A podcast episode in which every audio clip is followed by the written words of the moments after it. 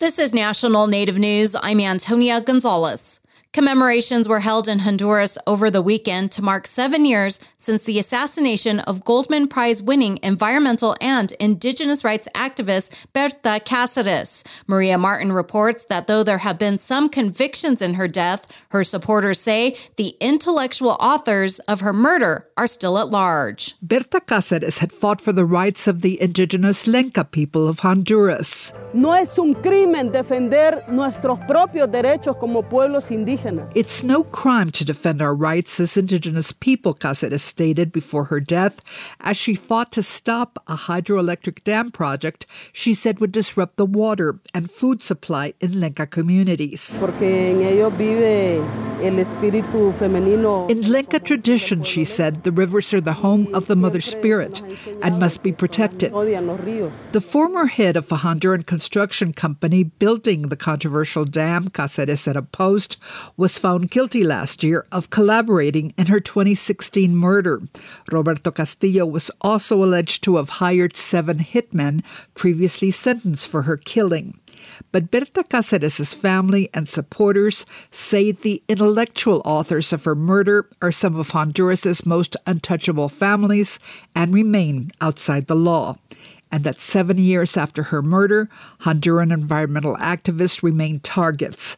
At least four have been killed this year alone. For National Native News, I'm Maria Martin. A bill that would require Montana to pay for the cost of law enforcement services on the Flathead Reservation recently passed through the state Senate. Montana Public Radio's Aaron Bolton reports. In the 1960s, Lake County agreed to provide law enforcement services on the behalf of the state across the Flathead Reservation, but county officials earlier this year pulled out of that agreement, saying county taxpayers can no longer foot the bill, estimated at nearly $5 million annually. Senate Bill 127 would require the state to negotiate funding for law enforcement on the reservation with Lake County every other year. If the parties do not come to an agreement, the state would then be responsible for law enforcement services. Lake County commissioners and officials spoke in favor of the bill last month.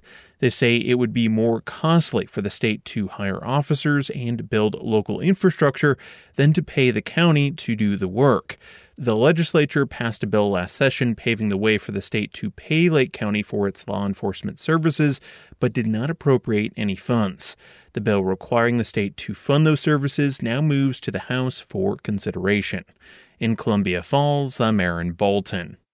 The Chickasaw Nation's Cultural Center is hosting a film festival on Saturday in Sulphur, Oklahoma to celebrate cultural renaissance through indigenous cinema. Fran Parchcorn is the Chickasaw Cultural Center's executive officer. The film festival is important because it allows us to carry on a form of storytelling, uh, which is important in First American traditions. We're celebrating and uplifting Native filmmakers who are working to preserve our culture. The goal of the Hope of Psachi Native Film Festival has always been to promote the art of First American cinema through cultural awareness using mass media. Four short documentaries will be showcased, two feature length documentaries, and the headlining film Montford, the Chickasaw Rancher. Panel discussions and question and answer sessions with Indigenous filmmakers will follow the screenings. I'm Antonia Gonzalez.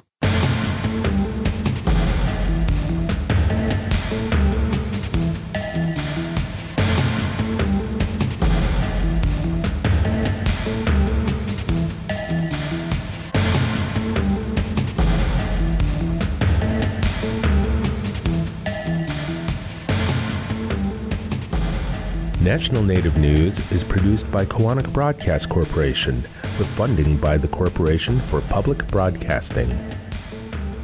Support by Ramona Farms, offering wholesome and delicious foods from our heirloom crops as our contribution to a better diet for the benefit of all people. We are honored to share our centuries old farming and culinary traditions online at ramonafarms.com.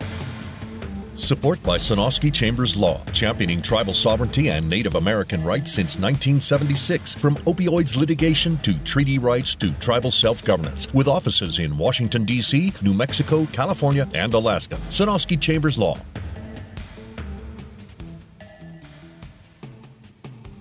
Native Voice One, the Native American Radio Network.